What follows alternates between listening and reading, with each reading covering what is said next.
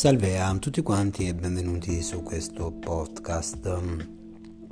Tutti noi forse non siamo a conoscenza che molte persone fanno ciò che fanno, quindi perché hanno delle buone ragioni. Sì, dico, dico questo, hanno buo, delle buone ragioni, anche se uh, comunque a uh, qualcuno di noi tutto, ciò può sembrare irrazionale. Ad esempio, quale buona ragione ha una persona di spendere tutti i soldi, uh, tutti i soldi mm, su una macchinetta?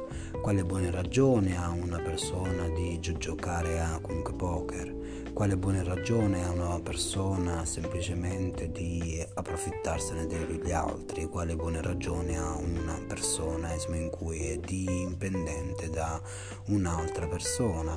E quale buona ragione è un atleta o una persona che cerca di andare a che cerca di, di dimagrire ma non, non, riesce perché si alza alle due di notte per potersi mangiare la appunto Nutella, insomma.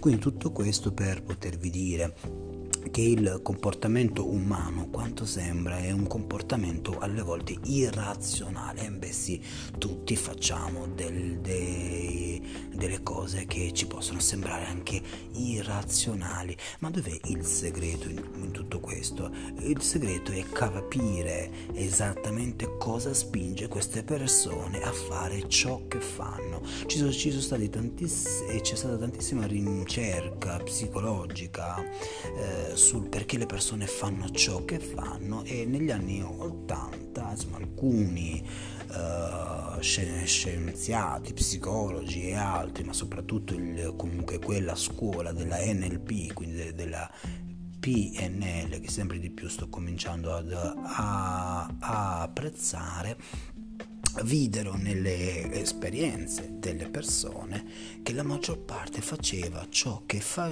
faceva perché era alla ricerca di uno stato mentale positivo. Sì, faceva ciò che faceva perché era alla ricerca di uno stato mentale positivo. Cosa vuol dire questo? Vuol dire che una persona anche se fuma e sa che fa male, sta cercando esattamente una sensazione positiva mentre fuma. Una persona che beve, anche se sa che eh, gli fa male, in realtà sta cercando una sensazione positiva. Esattamente quello che un, autore dell'Emdria International ha cominciato a chiamare feeling state. Questo si chiama Miller, è uno, è uno degli protocolli che comunque Miller mise in piedi, era esattamente quello di cercare nelle persone la sensazione po- positiva e cominciare a chiedere quando fumavano, quando mangiavano troppa cioccolata, quando avevano rapporti di, di, di dipendenza con determinate persone, qual era l'emozione che stavano cercando.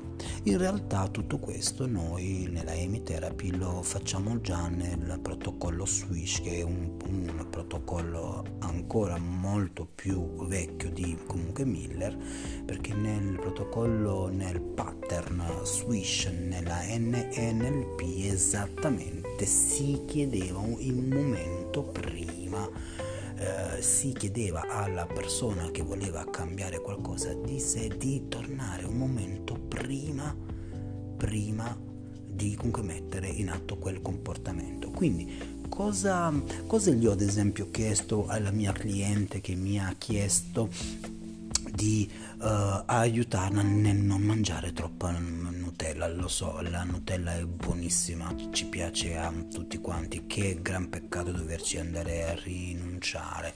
Ma se una persona vuole dimagrire e non riesce a dimagrire perché si, si fa anche delle gran mangiate di notte con la no? con la sua Nutella, beh, è una persona che deve essere aiutata.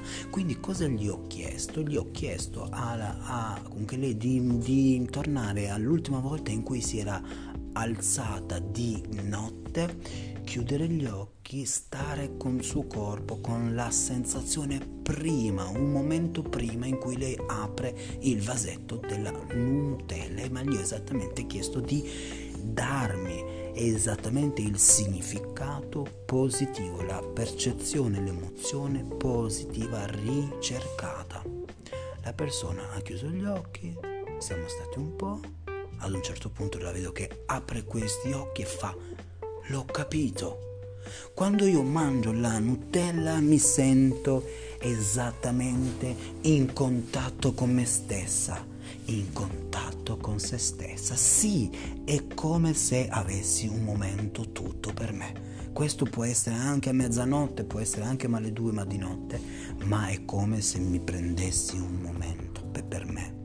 Eccolo qui, signori miei. Le persone fanno ciò che fanno anche se ci sembra realmente irrazionale perché hanno un ricordo dello stato emotivo positivo ricercato. Quindi come sono andato a lavorare con questa persona? Per chi fa l'EMI, per chi è un coach o un professionista, sa che nell'EMI insegniamo lo Swish 2.0, che è una elaborazione dello Swish pattern. Gli ho esattamente chiesto di tornare in quel momento, di richiamare quella sensazione positiva, gli ho chiesto di esattamente di visualizzare, di comunque misurarlo quindi quando lo sentisse forte in quel momento lì con me da 0 a 100 mi ha detto se 70 quindi è già molto forte e poi ho cominciato a comunque fare lo switch protocol con dei movimenti fatto il giro dello switch 6-7 volte gli ho chiesto di tornare nuovamente sul vasetto della Nutella, quindi sul ricordo suo della Nutella, quindi la sensazione positiva, beh, era diminuita a esattamente a 10. 10 è uguale a 0,1. Come mai abbiamo avuto questo risultato nel comunque spegnere il, il gusto rincercato, di, di spegnere velocemente il ricordo semplicemente con i movimenti oculari EMI. Gli ho dato un compito per casa che è esattamente quello di vedere ogni tanto se la sensazione ricercata con la Nutella cambiasse e ora vedremo i, i sviluppi, ma sono molto, molto certo che non si alzerà di più a mezzanotte. Sono molto certo di questo perché quando facciamo una buona EMI cerchiamo l'emozione annessa e colpiamo con i movimenti oculari quel, quel target succedono sempre eh, miracoli.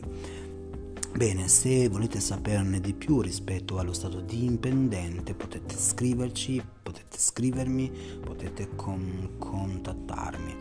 Io vi lascio qui e vi auguro buone vacanze. Ciao ciao.